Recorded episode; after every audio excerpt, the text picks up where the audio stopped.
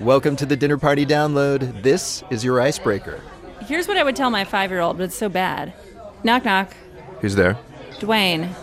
Dwayne who? Dwayne the bathtub. I'm drowning. I'm Rico Gagliano. I'm Brendan Francis Newnam from APM American Public Media. This is the Dinner Party Download, the culture show that gives you everything you need to win your week's dinner parties. You just got a joke from Oscar winning screenwriter Diablo Cody. That'll break the ice. Her new film Ricki and the Flash is out this week. We'll hear more from her later. Plus, we'll speak with the star of another film opening this week, Jason Segel. Yes, he talks about playing late literary luminary David Foster Wallace in the movie The End of the Tour. Other guests this hour include novelist J. Ryan Stradal, Ann Friedman from the podcast Call Your Girlfriend, and two cats, comedian Bobcat Goldthwait and musician Thundercat. Hope you're not allergic. But first, it's a dinner party, you see, so let's start with small talk.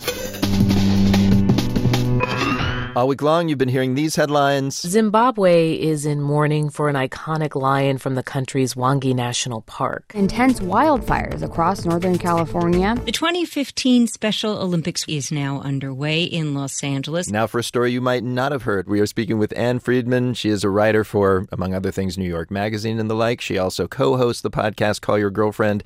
And what story are you going to be talking about this weekend? We're going to be talking about moss, moss in Japan, and the women who like to view it. Interesting. Oh, interesting. This is a thing? So, apparently, in the past three or four years, there's been an increase in uh, women who are interested in going on these mountain excursions to get up close and personal with various types of moss. Spec- moss, moss. You're talking about like the moss The furry green stuff. that doesn't grow on a Rolling Stone. Exactly. Okay. Not on the Rolling Stone, on very Okay. still stones and logs and other peaceful forest items.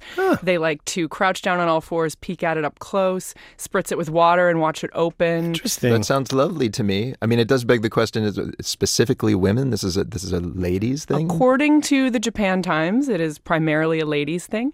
Um, Hmm. And there's a, there's a little bit of sexist, you know, because women appreciate the delicate things, the finer things. That's what some they of- say. This is why this is happening. Well, this is what one of the male excursion leaders says. Uh-huh. The women themselves sort of say, like, I'm into moss as a metaphor for collective living. and isn't it interesting that it can grow where there is no soil? Which seems to me a little deeper than women appreciate beauty. Also, moss is still, unlike the modern world, you know, Oh, it's man. a break from the craziness of everyday life. Especially in Japan. Also, just tactile. The, the article did not describe them feeling the moss, but for me, I always want to touch moss. I don't know about you guys. Maybe this is because I'm a woman. well, here Well, in LA, we don't have a lot of moss. If I wanted to touch moss, I wouldn't have it growing in the corners of my bathtub. You know? like I, I, I kind of like let moss just do its thing. And here's the real gender divide with moss. Is that what you're saying? there it is. Uh, Ann Friedman, thanks for the small talk. oh, thanks for having me. And now time for cocktails. Once again, we tell you a true tale from history, then dare a bartender to capture its essence in cocktail form. Yes, it's like history class with a chaser of booze. Wow. We did it. This week, we're taking you back to the turn of the 20th century when a new invention helped the world slow down. Michelle Philippi tells the tale. Before there were cars, there was the traffic signal. It was December 1868, and in London, England, pedestrians were increasingly worried about the growing number of horse drawn carriages stampeding unregulated through the streets. Enter John Peake Knight. He had designed signals to regulate traffic on Britain's railroads, so he came up with something similar for street traffic a tall pole with a little flag. A horizontal flag meant stop, a flag at an angle meant proceed with caution. At night, different colored gas lamps did the same job. The new signal worked great, except one design flaw. It had to be operated manually by a policeman who stood beside it in the cold all day long. And to add injury to insult, a month after the signals were installed, one of the gas lamps blew up in an officer's face. Britain quickly scrapped the whole project. It was 46 years before the first electric traffic lights lit up, this time at an intersection in Cleveland, Ohio. A signal stood at each corner with a red light and a green light. These were also operated by a policeman, but with two major improvements. The lights didn't explode, the officer got to sit in a nice warm booth. By the way, since the early days of railroads, red meant stop. But at first, white meant go. That got changed when the red lens fell out of a stop signal, exposing the white light behind it. A conductor disastrously mistook stop for go, the ultimate crossed signal.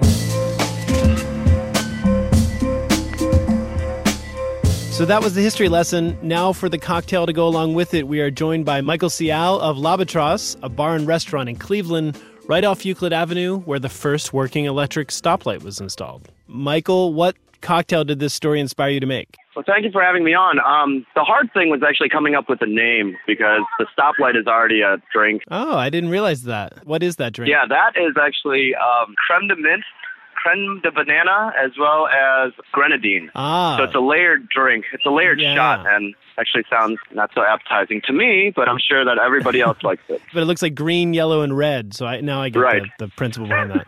exactly. That red part would certainly stop me from drinking it in the first place because it sounds gross. But all right, so so what's in your drink? So the Morgan Euclid is a shot and a quarter of chartreuse. Okay. same amount of gin, and then um, a half an ounce of fresh lime juice. So you're putting the lime in the gin. Does that add color? Because it doesn't seem like Well, that would the- make the color yellow. It's a little bit, but it, it just adds nice citrus. All right, so we're talking flavor. We're not talking aesthetics with that. choice. Correct. And then what's the what else do you add? Garnish with two things. Drop a cherry at the bottom there, and then um, you rim the glass with a wonderful fresh lemon peel. I see. So the cherry is a is a bit of red for stop, but that's buried, so you don't barely see it. Correct. then the lemon is perhaps the the slow down at the top of the glass. You got it. And so, are you a native of Cleveland? Are you from there? Well, I wasn't born here, but I pretty much grew up here when I was four. Are, are people in Cleveland better drivers than in other places because they've had the stoplight there for so long? that- Um, you know, all the drivers in front of me never seem to be very good drivers. the ones behind me usually are pretty good. right, yeah. Yeah. That, se- that seems to be universal.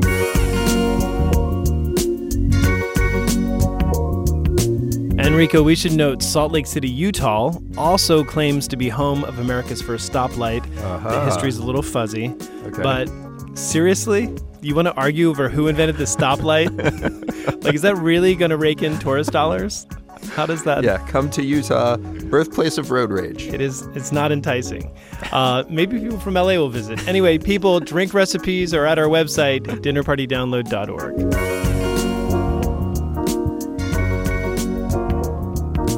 All right, we've talked about Moss tourism, learned a little history. and Now this party needs some music. And here to DJ is a man who goes by the name Thundercat, but his driver's license says Stephen Bruner. For a while, he played bass for the seminal thrash band Suicidal Tendencies, but lately he's become known for his funky, jazzy work with musicians like Flying Lotus and Kendrick Lamar. His new album earned Pitchfork's Best New Music accolade. Here he is with song suggestions. Hey, this is uh, Stephen Thundercat Bruner, and I'm going to ruin your dinner party with this dinner party soundtrack, which you should have never given me power over.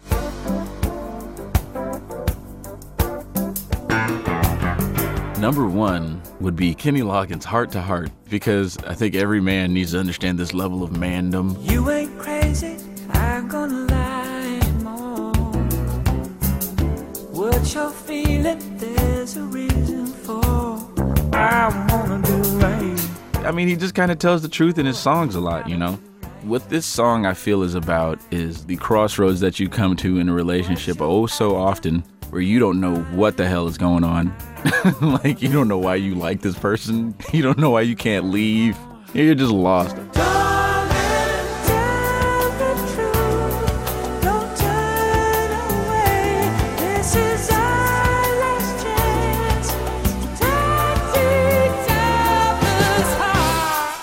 Kenny Loggins plays a genre of music we like to call yacht rock.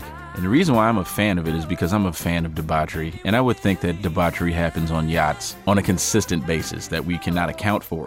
Because there's no cell phone service, you know, there's no accounting for the amount of money and drugs you can carry with you on a yacht.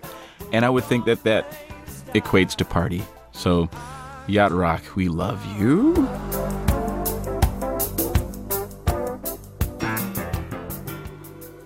The next song that I choose is Seal Crazy. It's got that, you know, real weird ethereal kind of feel to it, and you have to read between the lines a bit. He's kind of letting us know that he is crazy. You know, it's like we can all relate on some level. But we're never gonna survive unless we get a little crazy. It's mellow enough to where if you guys want to two step and shake your shoulders to it, that's cool. If you also want to run and jump through your neighbor's window pane naked, totally goes with both of those. There's not really a medium to how crazy you can get with this song. Unless we get a little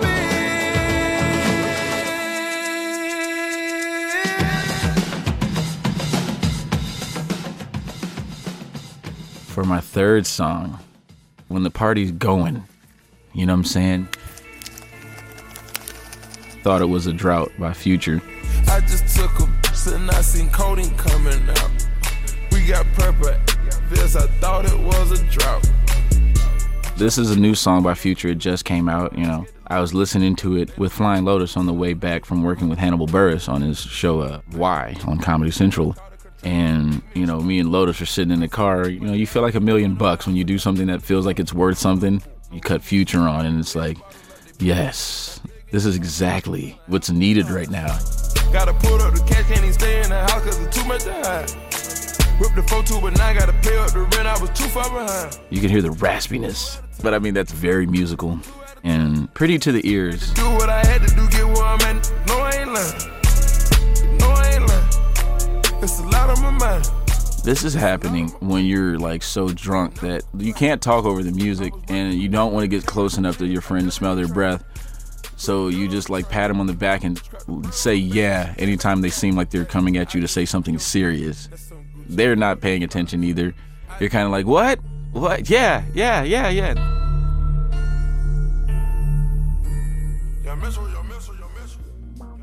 We're gonna close this party with one of my own songs. It's called Them Changes.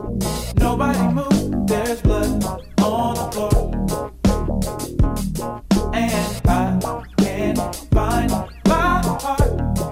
You know, everybody goes through relationship, you know, issues and ups and downs, and like this was a therapeutic way for me to deal with things that have been going on with me. That's just me being honest. Here's where that Kenny Loggins comes back in as an inspiration.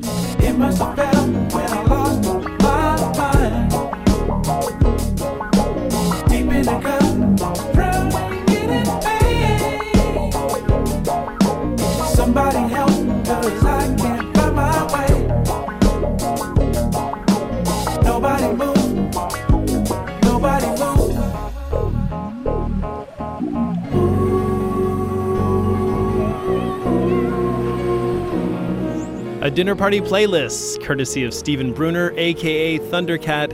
His new album is called The Beyond, Where the Giants Roam, and he's on tour right now. All right, coming up, Jason Segel, star of the new David Foster Wallace biopic, ponders deep questions about fame and identity. Can we Snapchat a selfie? Whoa. Yeah, when the dinner party download continues.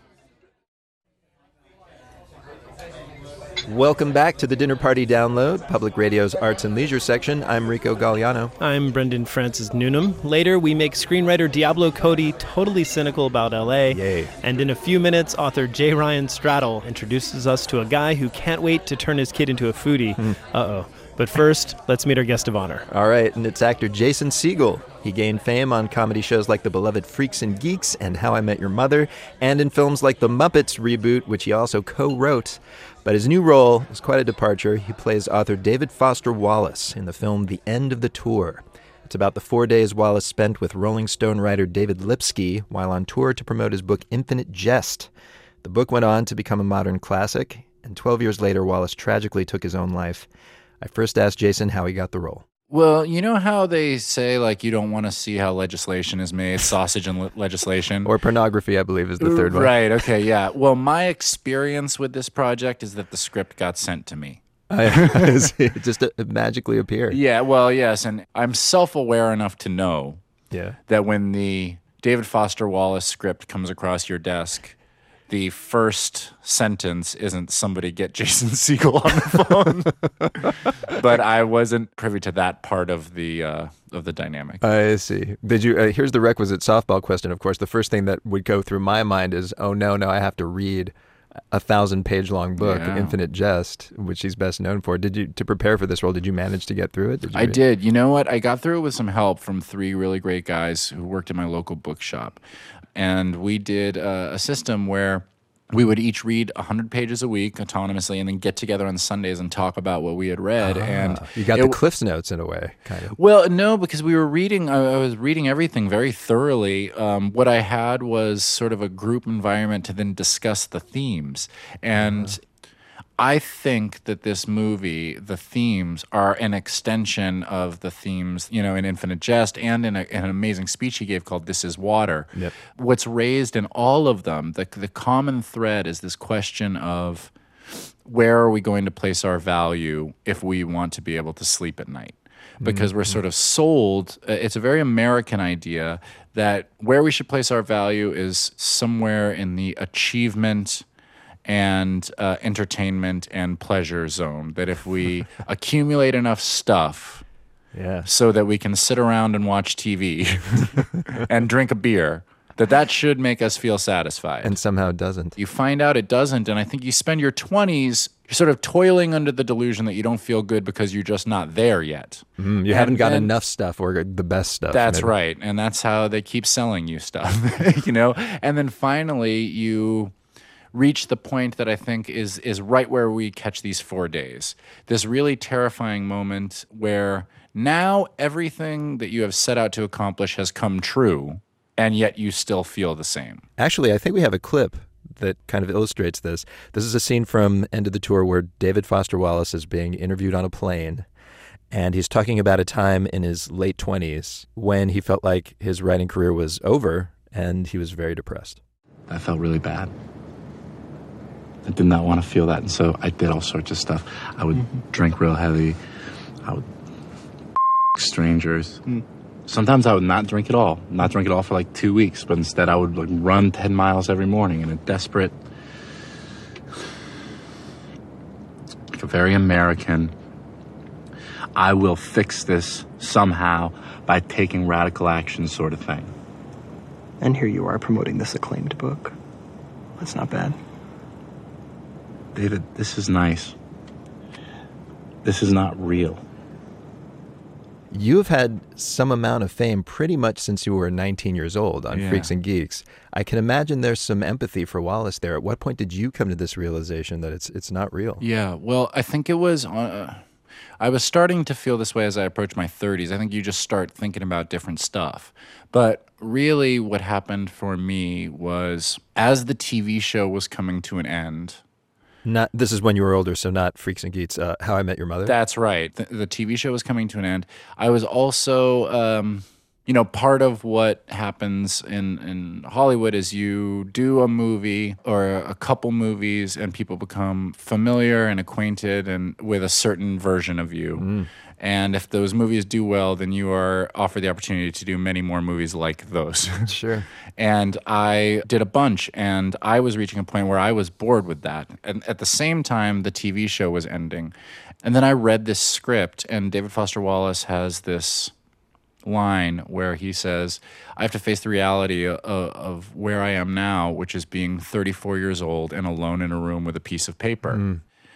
You know, for me as somebody who writes and kind of made my way creating my own material, I felt exactly that Yeah. way. Like I'm about to start from scratch again Hmm. because the stuff that I'm interested in doing at this point in my life is nothing like what I've done before. And I'm going to have to do this from the beginning. And this terrible question of will the magic happen again? You know, if you Yeah. write if you write Infinite Jest, Yeah, and then well- it comes out, and then you find out that what's supposed to happen now is you're supposed to do that again. yes. How many? The, there's a question I'm going to ask you in a minute, which is the question you uh, would least like to be asked at a party, and so many people have answered that with, "What is your next project?" Yeah. It's like, let me have this project for God's sake. Yeah, totally. Well, you know, I moved out of LA a while ago because what is happening here is this business and that's great. That's I'm very lucky to be a part of this business. But you know, here I'm surrounded by billboards about what my contemporaries and people I look up to are doing.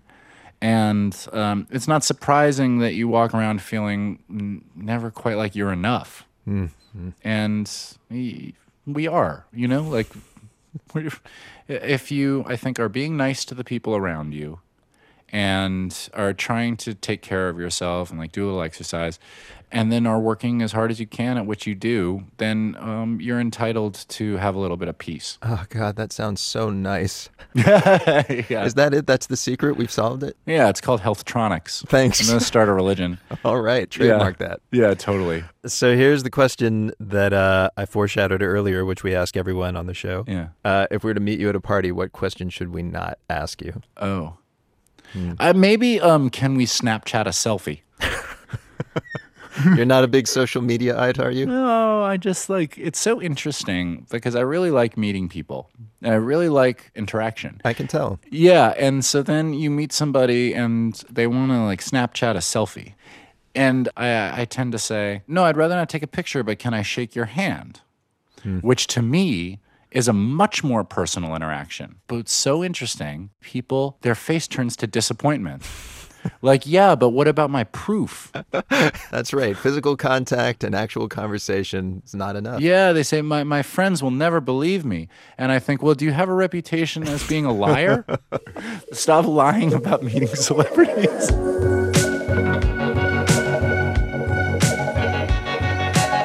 Jason Segel, he stars in the excellent new film The End of the Tour. It's in theaters now. And speaking of Instagram, mm-hmm. as media guys, it's part of our job to be on there.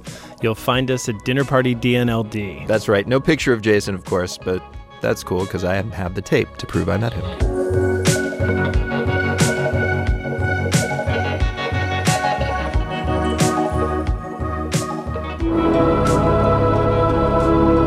And now, time to eavesdrop. Minnesota native Jay Ryan Stradal tapped into his Midwest roots and meats and pretty much anything edible as inspiration for his debut book. It recently won the Faulkner Society's annual novel competition, and the LA Times listed it as a must read for the summer. Today, we overhear him read an excerpt. Hi, my name is Jay Ryan Stradal. I'm the author of Kitchens of the Great Midwest, which is the story of a young Minnesotan woman named Eva Thorvald who endures a difficult childhood to become the mysterious chef behind an opulent supper club. Eva's father, Lars, is also a chef. He is extremely eager to pass his love of food on to his newborn daughter before she's even out of the hospital. And that's what this section is about. In the same fashion that a musical parent may curate their child's exposure to certain songs, Lars had spent weeks plotting a menu for his baby daughter's first months. Week 1 No teeth, so homemade guacamole. Pureed prunes. Do infants like prunes? Homemade Honey Crisp applesauce. Hummus. From canned chickpeas? Maybe wait for week 2. Olive tapenade. Ask Sherry Dubchek about the best kind of olives for a newborn. Week 2. Well, still no teeth, so definitely hummus. And the rest, same as above, until teeth.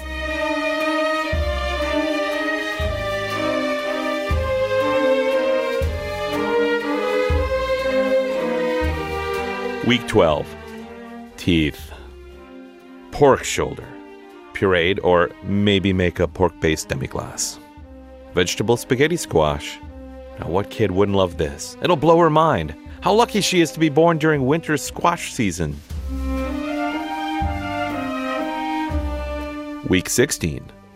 Time for guilty pleasures. Mom's chicken wild rice casserole, corn dogs, and finally, Mom's carrot cake.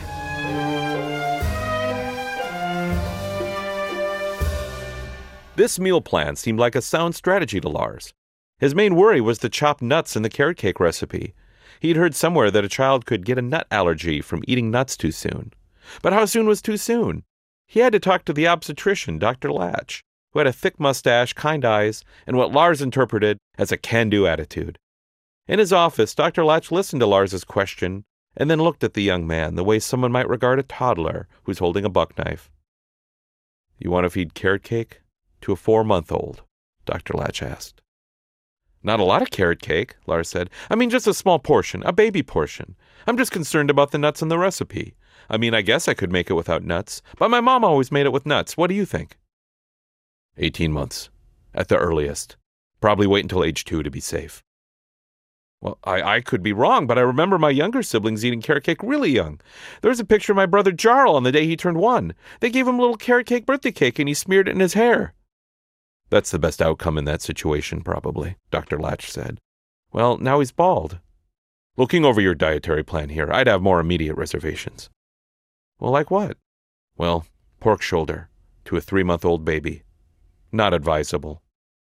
Pureed, maybe? Lars asked. I could braise it first, or maybe just roast the bones and make pork stock for a demi-glace. That wouldn't be my first choice, though.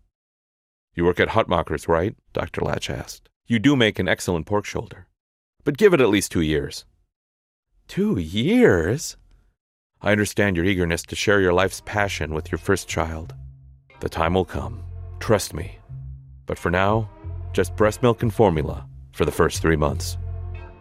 That's awful, Lars said. Maybe for you, Dr. Latch said. Now I'm going to refer you to the most vigilant pediatrician I know.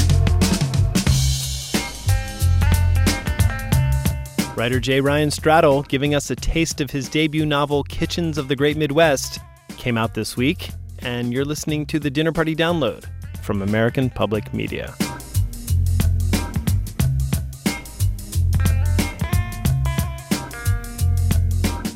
And now the main course, the part of the show where we talk about food for a change. The part of the show where we talk about tiger nuts. All right. So you've been delightedly saying tiger nuts all week. What are these things? Mhm. All right. Well, they have nothing to do with tigers Good, thank God. or nuts, but Uh-huh. devotees say they are a superfood. Okay. So like chia seeds, all these supposedly nutrient-rich foods. That's right. The tiger nut is the latest contender. They're suddenly everywhere in dried form and in horchata, a milky drink made from them. Hmm. So to learn more, I met George Papanastasados of tiger nut distributor Organic Gemini at one of his New York shops. If tiger nuts aren't nuts, I asked him, then what are they? Well said, not a nut. Tiger nut, despite the name, is not a nut. It's a small root that um, is indigenous to Africa and Mediterranean. So, so they're related to a potato. Potato, any other like carrots, beets. So why is it called a tiger nut then? Good question. I don't know. For the same reason that peanuts call it peanut. Even though they're secretly legumes. That's right. How many tiger nut jokes are made? How many name jokes are made a day in front of you? Well, every time I'm trying to explain the tiger nut, everybody's like, "Who's who hold the tiger?" So there is a lot of jokes. They're called tiger nuts, right? Because they have stripes. Yeah, they kind of do have stripes. Yeah, try this one. So how have you prepared this one? I'm going to taste this raw one. This hasn't been processed. This has been harvested, washed, and then sun dried. And it looks like a dry, like if you bought garbanzo beans or something. Correct. I mean, when it's fully hydrated, it's rounded. It looks like a little, like a small ball. All right, I'm going to try one. It's like a walnut, but a slightly sweeter. Correct. So before it looks like this, what does it look like? Where do tiger nuts come from? It's a long grass. In Africa, it goes up to three to four feet high. The same way you do uh, potatoes, they take them off the soil and then let, you let them dry for three months. So I'd never heard of tiger nuts until recently. What's the history of this tuber?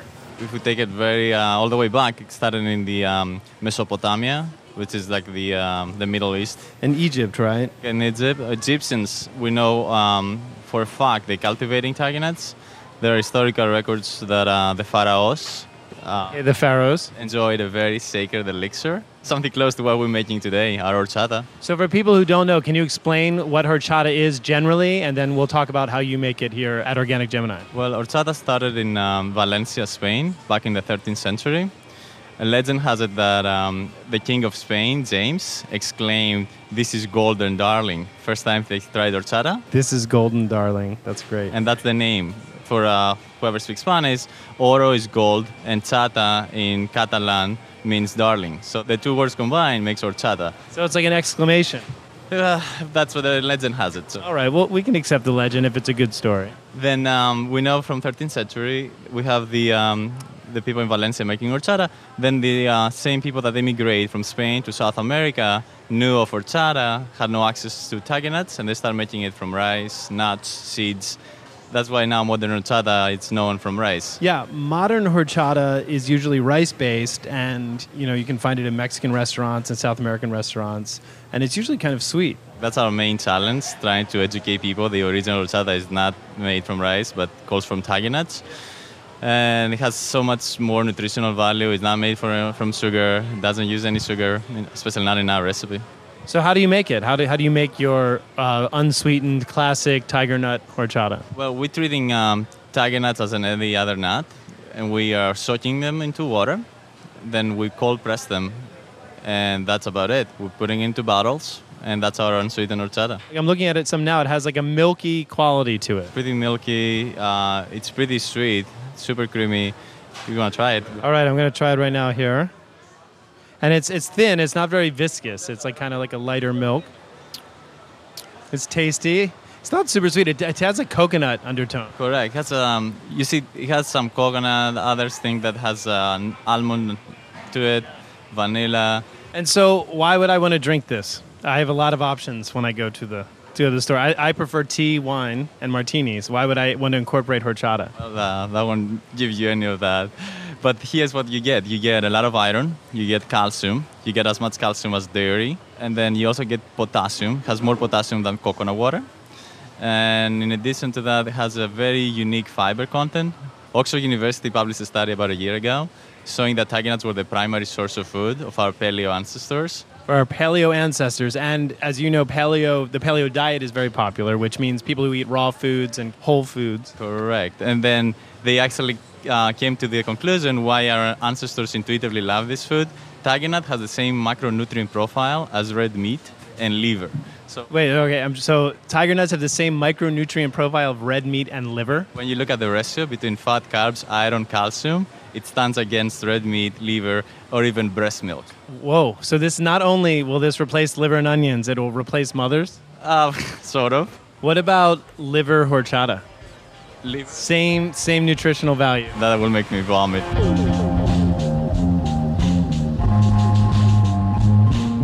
George Papanastasiadis of Organic Gemini. You can find their tiger nuts at stores around the country. And you can find liver horchata nowhere.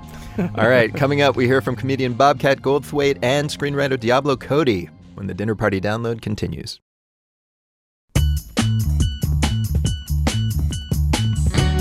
Welcome back to the Dinner Party Download, the arts and leisure section of public radio. I am Brendan Francis Newnam. Thanks for hanging out with us this weekend. I'm Rico Gagliano. Coming up in the third and final installment of cat related material on today's show, comedian Bobcat Goldthwait tells us about his new film examining the life of legendary comic Barry Crimmins. He's got a beer and he's smoking. And in my mind, when I think back on it, just smoke was coming out of everything, like his ears.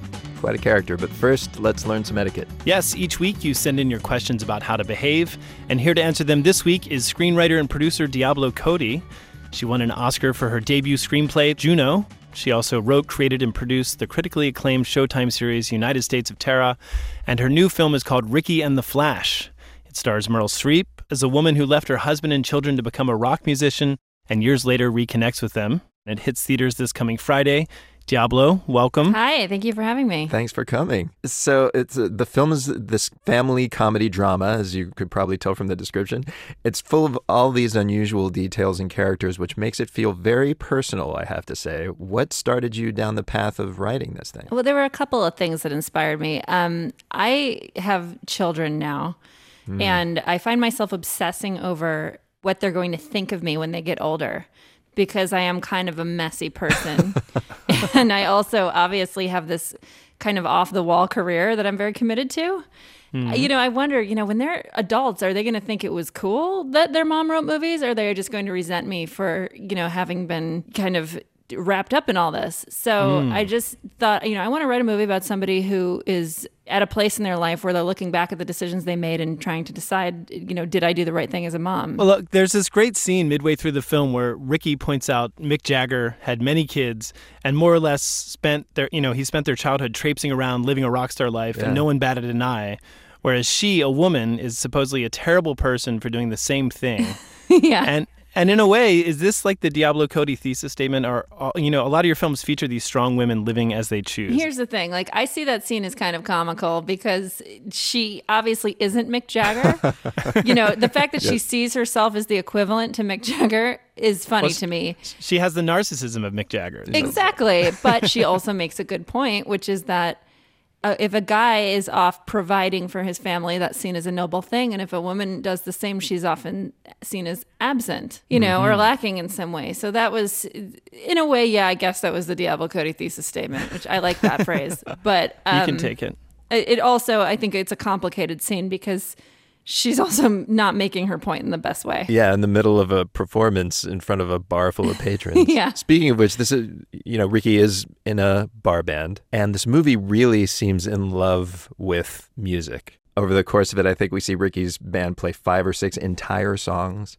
Yeah. Your director is Jonathan Demme, who, of course, in addition to Silence of the Lambs, made some of the greatest rock documentaries ever. Was all that music your idea or his? I had written all those performances into the script, but it was I had always assumed that they would play out in like 30 seconds, movie style. Mm. Yeah. Whereas Jonathan Demme is like very very passionate about music and is, you know, known for making one of the greatest concert films of all time and Stop making sense. yeah. and he wanted to really let those performances play out and use them as part of the narrative. They're mostly cover tunes. Did you pick the songs? A couple of them were in the original script, but what was fun about the movie actually going into production was we all got to kind of collaborate on what we thought should be in there. Mm. Because when the Flash came together as a real band, we had to think, okay, what are what are their strengths as a band? Like, what kind of stuff do they want to play? What does Meryl want to sing? You know, she would she would play something with the band and then decide if she was comfortable with it, and if she was, we would like move forward with. What did she toss out? I want, she's like, I'll What have, did she toss I'll have nothing to do with this. You know what? Um, I, I strongly suggested that she sing uh, "Here I Go Again on My Own"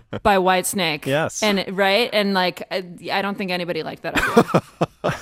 Oh, come I on. like that idea. That would have been amazing. yeah, I sat down and showed her the video on YouTube, and I was like, "What am I doing?" Yeah, it features the model. Tawny Kitaen. That's right. Yeah, it was her name. Rolling around a car and Yeah. not many clothes. In that, yeah, so you can imagine me sitting there being like, "No, you should see this" to Meryl Streep. This is classy. yeah. All right. Clearly, you know how to comport yourself in delicate situations. You ready to answer our listeners' etiquette question? Yes, I am. Here's one from Elizabeth in Argyle, Texas.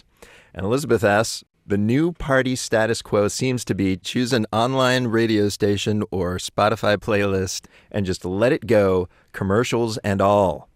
Is it okay for people to inflict these commercials on their party guests? I don't expect everybody to have like a premium subscription where they're going to Mhm. have commercial free music. I agree that it's annoying and it kind of kills the vibe.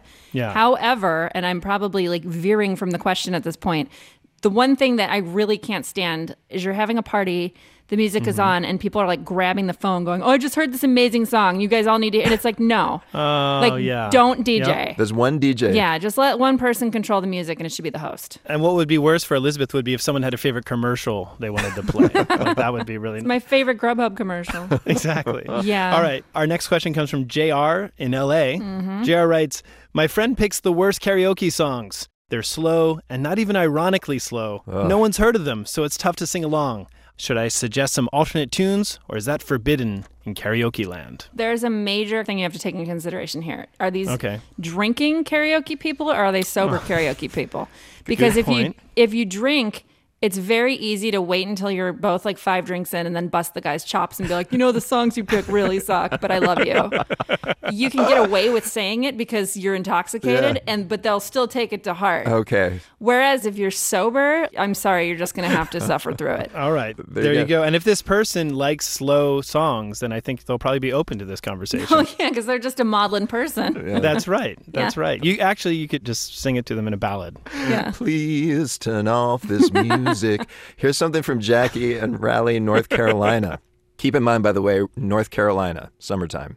Gotcha. Uh, the question is What, if anything, should I have said to my overnight guest who waited until I went to bed and then snuck out and cranked up the AC? You know, I I'm actually at an age where I like put out clean linens and towels for people. Oh yeah, you're a different level. yeah, like I'm I've gotten to that mom age where like I want my guests to be very comfortable. Yes. So I would be Mhm. okay with this.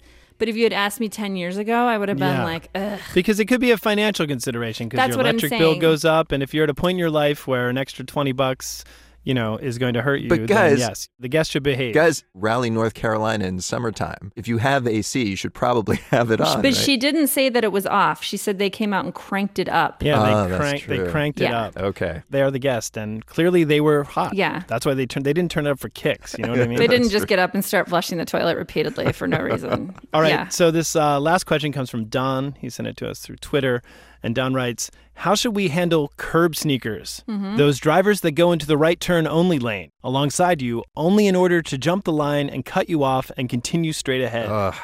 Now, I know you live in LA this now. doesn't happen to me that much. Really? I, I mean, it has. I, I guess I've just always assumed that those people were confused. like they wanted to make a right turn and then went, "Oh shoot, this is the wrong street," because that's something that would happen to me. But you're you saying were raised in the Midwest, right? Yes. Because that the fact that you would assume that that person was Uh, lost instead of being an evil subhuman. Yes, which we all immediately assume in Los Angeles. Yeah, no, I never thought of it as a malicious act. But if it is, Oh, it like is. that sucks. Like I don't know what, and I wouldn't, I wouldn't know what to do to that person. I'm sorry. Well, you're welcome, Diablo. We've, Yeah. we've opened your eyes. No, it's Yeah. not what we ruined Diablo. She probably kept her sanity in LA all these years because she didn't know that was happening. I assume everybody is doing their best. Nope, you're just Oh. uh, everyone's out to get you. You assumed wrong. But Diablo Cody, thank you for being charmingly uncynical and for telling our audience how to behave. Well, thank you for having me. Diablo Cody, she wrote the new movie Ricki and the Flash. It stars Meryl Streep and Kevin Kline, and it comes out in theaters next weekend. Also, news just broke that Diablo will be working with comedian Tig Notaro on a new scripted comedy for Amazon. All right. And folks, maybe you didn't know curb sneaking was an evil act by evil people. We maybe, That's right, we did. Maybe there's some other unexplained phenomena you'd like us to weigh in on.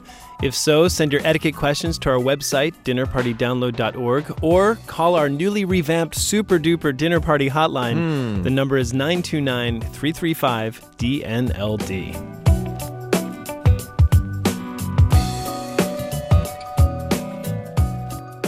Our guest Bobcat Goldthwait made a huge splash as a comedian in the 1980s and 90s, but he's since made a name for himself as a filmmaker, and his manic stage persona is a far cry from his latest project.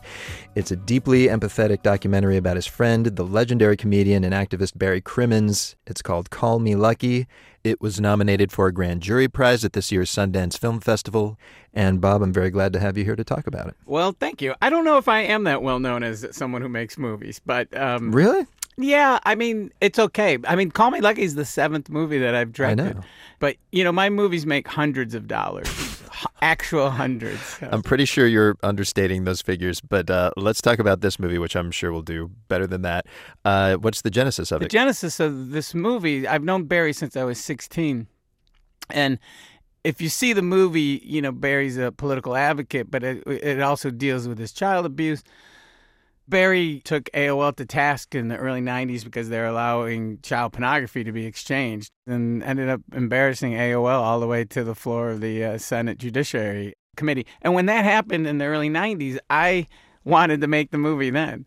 Oh, my god! Because I thought this is a Capra story. I actually the earlier draft was called Mr. Crimmins goes to Washington. Yeah. He's not. A, he's not quite like Jimmy Stewart. No, no. it's a modern twist. There isn't a Barry's got uh, a lot of charm, but it's not a folksy down home charm. No. It's it's very aggressive and um, he's actually really fascinating, don't you think? I, I do actually. I wanted to. You mentioned that you met him as a teenager. Uh, you were a comedian. I think you met him. yeah, he was hosting a comedy show, and Tom Kenny and I, who I don't want to name drop, but that's SpongeBob SquarePants. I've He's the voice of SpongeBob. and and a lot of other things. But yeah, Tommy and I've known each other since first grade. We saw this ad in the Syracuse New Times where this guy was looking for comedians, and we we show up and Barry's expecting some men and it's two teenage kids and he puts us on stage and it's in the movie that's the origin of the nickname Bobcat because folks called him Bearcat and Tommy and I being sarcastic little angst-ridden teens said oh that's funny my name's Bobcat and Wow. he's Tomcat but Your first move is to make fun of this dude Make in fun some of way. this guy, yes, who uh, later later on uh, turns into my mentor. Well, tell me, tell me about meeting him for that first time. You show up at the club. Oh. This is not, uh, you know, your typical gent. It was a club that was in a basement, and he was sitting on stage with a fold-up desk, and he's got a beer, and he's smoking. And in my mind, when I think back on it, just smoke was coming out of everything, like his ears and like his own uh, uh, uh, Blue Oyster Cult show or something. So he, yeah, there was like smoke coming out of his nostrils. That was for sure. But and he looks up and he's like, Ugh, the kitty core. I can't, the first thing he said was actually a curse, and then he called us the kitty core. And then uh, he put us on, and he says that we did well, and he kept us. I think he just really needed bodies, you know. But Just but any co- anyone could have wandered yeah, in off the anybody who said they were comedians. Let me let me Yeah. ask you about his the comedy that he's doing at that time. Margaret Cho in the film mentions that he comes from this little mini movement kind of of comedians in that era that she calls truth tellers. Explain what she means by that and how that applies to Barry. Well, Barry, even in the earlier days, still had some political content in his his nightclub act. Eventually, just became completely political. He really lost all interest in doing any kind of uh, eh, Punchlines. Yeah, or you know, where are you from? What do you do? You know, the the the joke that most people mangle. That's the typical Barry joke. If you really want to get into who he is, is the line. Um, people say, "If you don't love America, why don't you leave it?" And Barry says, "Because I don't want to be a victim of its foreign policies." yeah, he didn't push, pull many punches. Oh no, no! Especially you know people who were heroes of mine like Steve Martin and Monty Python and Robin and Andy Kaufman and comedy was pretty silly in the late seventies. Uh, and here's this guy who was heavy, heavy political satirist. Can you believe Exxon actually called a press conference to tell us that they're going to pass the cost of the oil spill along to us, the consumers? No kidding. I was sure the vice presidents at Exxon would have insisted on paying for the entire affair. No, no, no, your money's no good here. Those otters are on me. I've got those. Did you hear what? Uh, did you hear what uh, the chief of staff, uh, John Sununu, said about this oil spill? He said, "Hey, nobody ever mentions how much oil didn't spill out of the Valdez. Once in a while, you need an up guy like John Sununu, you know? Is the tanker half empty? Halfway through this movie, the story suddenly changes from being about Yeah. this revolutionary comic to being about this guy who very publicly Well- is wrestling with his demons. Right. In the middle of a stand-up set, he tells people that he was ab- abused as a child. Were you Yeah. there that night? No, but you know what's interesting too about Barry? His act almost never is it personal. It's always very topical. So so for him to do a set that was so personal is jarring enough. What do you remember the reaction being of the comedy community? at Oh, it moment? was um people were concerned about him. Like it was that far like, you know, it, I They heard thought he was going to lose it. or- Yeah, they thought he had lost it. To do this on stage, yeah, I mean, if you think about that, it's a comedy show, and then someone discloses this, you know, heavy thing about child rape. You know, I truly thought I, I was going to lose Barry around then. I really kind of did. So that story alone, him bouncing back, it, it makes him a, fascinating subject. Well, let me ask. Actually, as I was watching this movie, it reminded me of a movie you made back in 2011, God Bless America. Here you've got a movie about a guy who has rage against the way that his innocence was stolen and kind of channels it towards uh, being a political activist fighting for, you know, the rights of innocent people everywhere. Then you've got God Bless America, which is about a guy who's also sort of angry at the callousness of the world and maybe channels his rage in more inappropriate ways, like Yeah. murdering people. i would it is a satire, and you shouldn't be agreeing with everything the protagonist in God Bless America does and says. Oh. I hope not. Seeing that he's a homicidal I maniac. got that. You know, the, it's a very violent movie about kindness. Is is what I describe God Bless Mm. America. all of that was kind of preamble to my question, which is why would you say this is a preoccupation of yours, the way people channel anger? There's no the anger is just in me, and it percolates onto the into the movies I make. But you know, I think World's Greatest Dad and Call Me Lucky have have the thing in common, which is an adult man, uh, and I guess God Bless America, uh, taking charge of their life later on in life, t- deciding this doesn't work for me and changing who they are. Why why does that resonate with you so much? I think my own story, you know, I do know that 10 years ago or more, I kind of just quit. You know, I, I jokingly say I stopped acting the same time people stopped hiring me. So it worked out well. But that's really not the truth. I actually stopped pursuing things. When I learned that I don't have to go on auditions and I don't have to do these things that weren't making me happy, uh, you know, I, I, I believe it's really important to quit and quit often. You know, you quit, if you quit long enough, you're going to end up someplace you don't want to leave. You said earlier Barry Crimmins is your mentor. What's maybe the biggest lesson you've taken from him? Um, thy own self be true. You know, Barry, it, it's important to be able to hit the pillow at night, to have solace in speaking his mind. even at the risk of alienating a lot of people. Um, He's a terrible influence. I mean, I, it would have been much more lucrative if it was just some guy who just wanted me to be funny all the time and have nothing to say in my act. Oh my goodness, I'd be living in the boo right now. I'd have a nice, I'd have a nice spread on the beach.